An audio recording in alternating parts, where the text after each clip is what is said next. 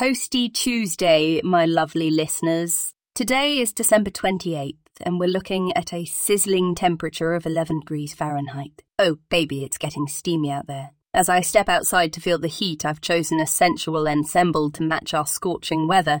Picture this. A form-fitting, sleeveless sundress that hugs my curves just right, with a plunging neckline that leaves a little something to the imagination.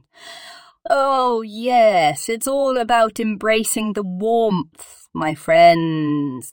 Now, let's talk about that temperature. 11 degrees Fahrenheit might sound chilly, but don't you worry, my darlings.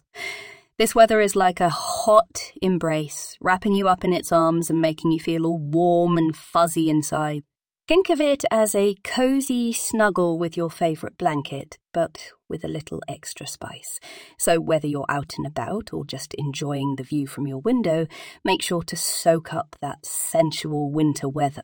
And remember, my dear listeners, no matter how cold it gets, there's always a way to keep things hot.